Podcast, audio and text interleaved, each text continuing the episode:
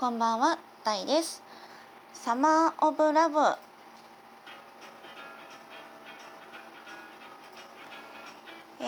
改めましてこんばんは。先ほどまでですね、お友達とこう飲みに行っていて、で帰ってきたその流れでこう収録を始めたので、いつもに増してこう、考えがまとまらない状態でこう始まっているわけですけれども、飲みに行くついでにこう街中に出るわけなんでね、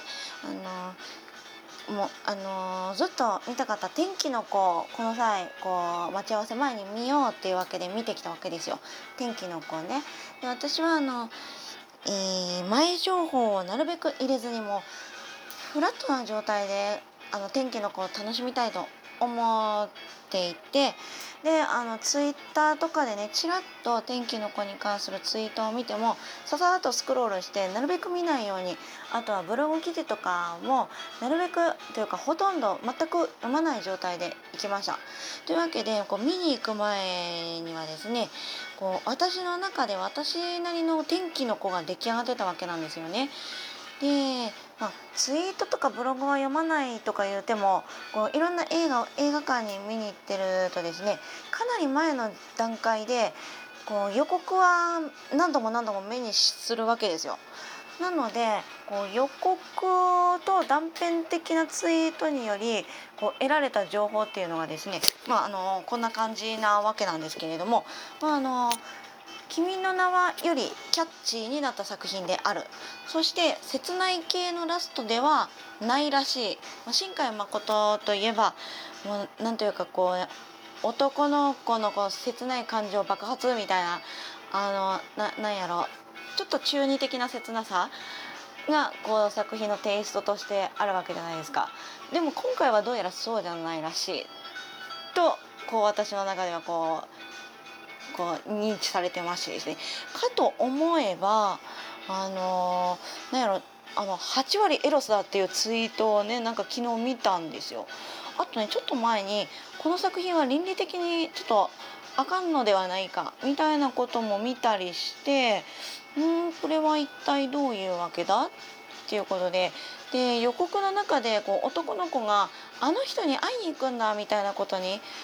叫んでるじゃないですか。だからこう家出した少年がこう追いかけるあの人っていうのは倫理的にアウトな人なのかっていうようなことが私の頭の中でどんどん膨らんできてしまって、となるとな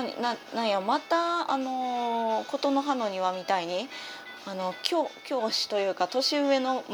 もしくは既婚者だったり、そういう倫理的にあかん人を追いかけて男の子は田舎から出てきたのであろうかみたいな物語がこう膨らんできたわけですよね。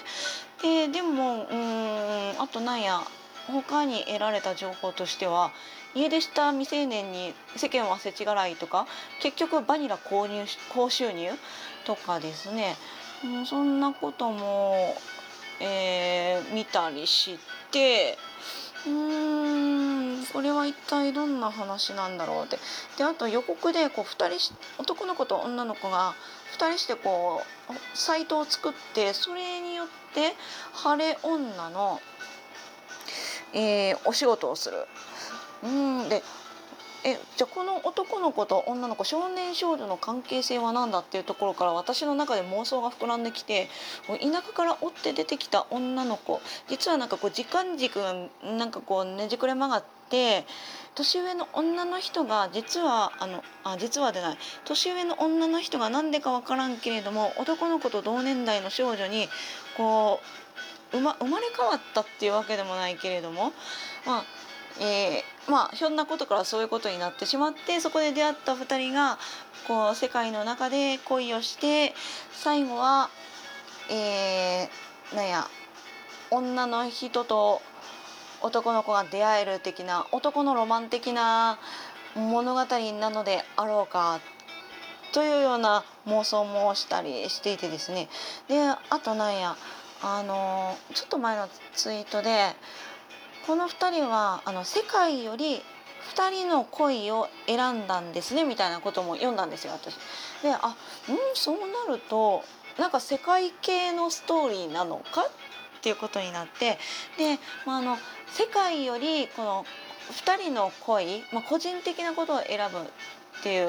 まあ、そういうふうなのがテーマなのかなって思ったりして、まあ、その世界より二人の恋ってなると私はねこういうね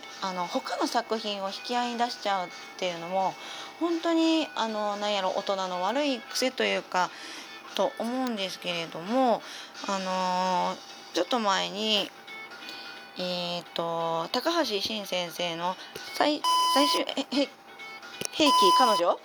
っていう作品があったじゃないですか。なのでなんかそういう系の特殊能力を持った女の子を助けるために男の子がこの世界をね、世界よりもその女の子を優先させる話なのかななんていうふうにこう、ね、そういう妄想をごちゃごちゃしながら見に行ったんですよね。で、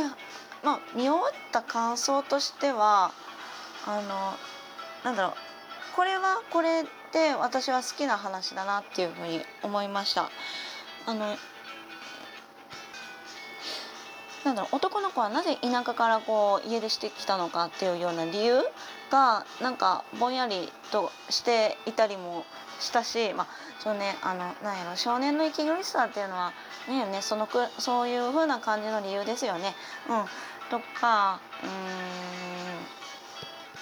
あと拳銃は何やったんやっていうようなことも、まあ、うっすら思ったりもしたし、女の子とあと弟の凪くんの生活状況についても、まあ、詳しくは語られないけれども、まあ、そういう風な状況なんやなっていう、まあ、設定があればよかったやろうし、お話的なお話としては、まあ、君の名はの方が個人的には好みでした。まあ、君の名は君の名はで、まあ設定がなんで2人は入れ替わったんだ、なんで2人が出会ったんだとかね、そういうふうなこともなんかいまいちこうはっきりと説明がなされないというところもあったりもしたやろうけれども、なんかあっちはあって、まあ、2人は世界を救うために、まあ、自分たちよりもまずはそっちを優先して。で、まあ、自分たちのというか世界の記憶を一旦リセットして、でもそれでも運命とか、まあ、そういう力強い何かによって引きつけられる奇跡みたいな、そんなんですごい感動があったけれども、こっちの天気の子はそういう自己犠牲っていうと言葉はまたなんか違うんやろうけれども、一旦はこう女の子がねこう覚悟を持って世界を明るい世界にこう変えて、だけれどもやっぱり男の子はそれに納得がいかなくって、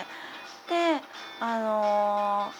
界は壊れてしまうけれども、それでも僕は人に会いたいんですってこう会いに行く、個人的な理由っていうかね、そういうのがあってもいいんじゃないかっていう世界を描いた作品だったんですよね。で、ある種のボーイミーツガール的なストーリー、世界観ですよね。本当だったらこの世界を救うためにこう自分たちの思いをちょっとこうねじ伏せるというか、そうしてでも、明るい世界を取り戻すっていうのが今までの世界観だったんだとなんだろうと思います。まあ、一番最近だと、まあ、私は特撮が好きなので、まあ、こういうところで仮面ライダーとかも引き合いに出しちゃったりするのも、もう本当にこれ大人の悪い癖だと思うんですけれども、まあ、仮面ライダービルドとかだと、まあ、世界をもう一つ作り上げて、ね、主人公たちはこう自分たちはない存在になってしまうけれども、世界平和のために、まあ、そういう道を選ぶみたいな話だったりね、だったりするけれども、なんかすごい同じことを繰り返し言っちゃってますね。でも天気の子は天気の子で、私はもういつもながらにすごい美しい情景が、映画の中で見られるし、まあすごい綺麗な話だったと思います。なんだろうね、女の子がこう大変なことになっちゃうというのは映画序盤からなんとなく予感してるじゃないですか。もうおじいちゃん、神主のおじいちゃんかながそういう力を使うには代償を支払わなければならない的なことを言うでしょ。その時点でもう絶対2人別れちゃうやんこれっていう目で私は見てたんですよね。だからそこからのああいうラストで、私はそれはそれで良かったと思います。でもなんとなくね、ちょっと古い世代の 古いって言ったらあれなんですけど、ちょっとね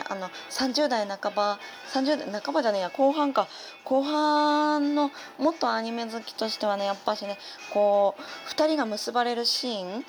後半ね2人がこう結ばれるシーンってやっぱしあれさ連想しちゃいましたよね。というわけで、すごいまとまらない感想だったんですけれども、私が妄想していた天気の子と実際に見てきた天気の子のすごい煩雑な感想でした。今日はこんな感じです。おやすみなさい。